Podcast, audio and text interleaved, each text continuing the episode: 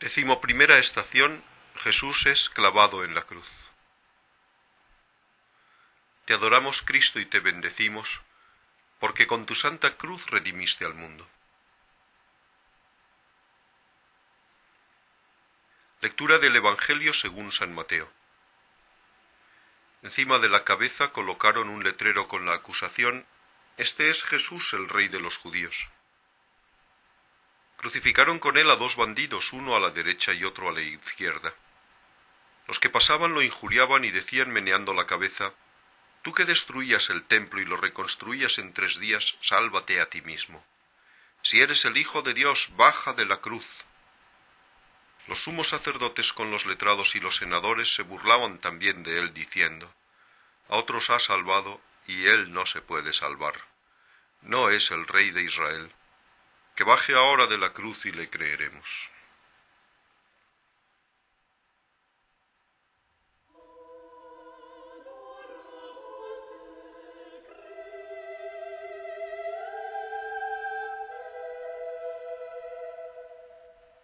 Jesús es clavado en la cruz.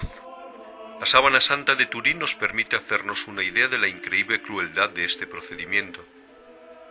Jesús no bebió el calmante que le ofrecieron, asumió conscientemente todo el dolor de la crucifixión. Su cuerpo está martirizado. Se han cumplido las palabras del Salmo. Yo soy un gusano, no un hombre, vergüenza de la gente, desprecio del pueblo. Como uno ante quien se oculta el rostro era despreciado, y con todo eran nuestros sufrimientos los que él llevaba, y nuestros dolores los que soportaba.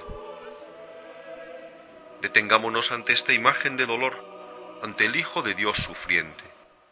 Miremosle en los momentos de satisfacción y gozo para aprender a respetar sus límites y a ver la superficialidad de todos los bienes puramente materiales.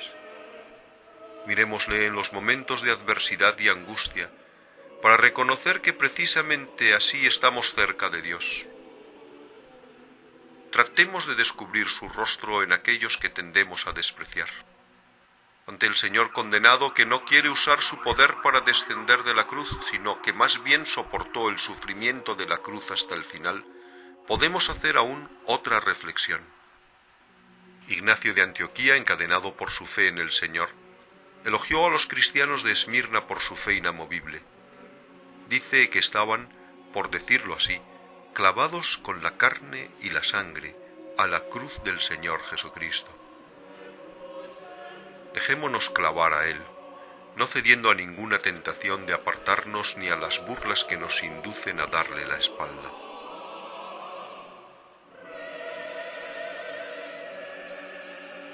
Señor Jesucristo, te has dejado clavar en la cruz aceptando la terrible crueldad de este dolor, la destrucción de tu cuerpo y de tu dignidad. Te has dejado clavar, has sufrido sin evasivas ni compromisos. Ayúdanos a no desertar ante lo que debemos hacer, a unirnos estrechamente a ti, a desenmascarar la falsa libertad que nos quiere alejar de ti. Ayúdanos a aceptar tu libertad comprometida y a encontrar en la estrecha unión contigo la verdadera libertad.